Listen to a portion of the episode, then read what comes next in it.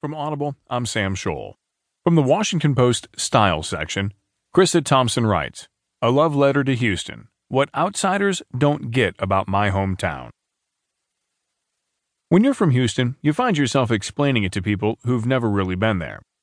They have some flip opinion from the one time they visited for a conference too hot, too ugly, too slow. Oh, the humidity. Not so when you're from New Orleans, home of jazz, Mardi Gras, and the second line. New Orleans is a place.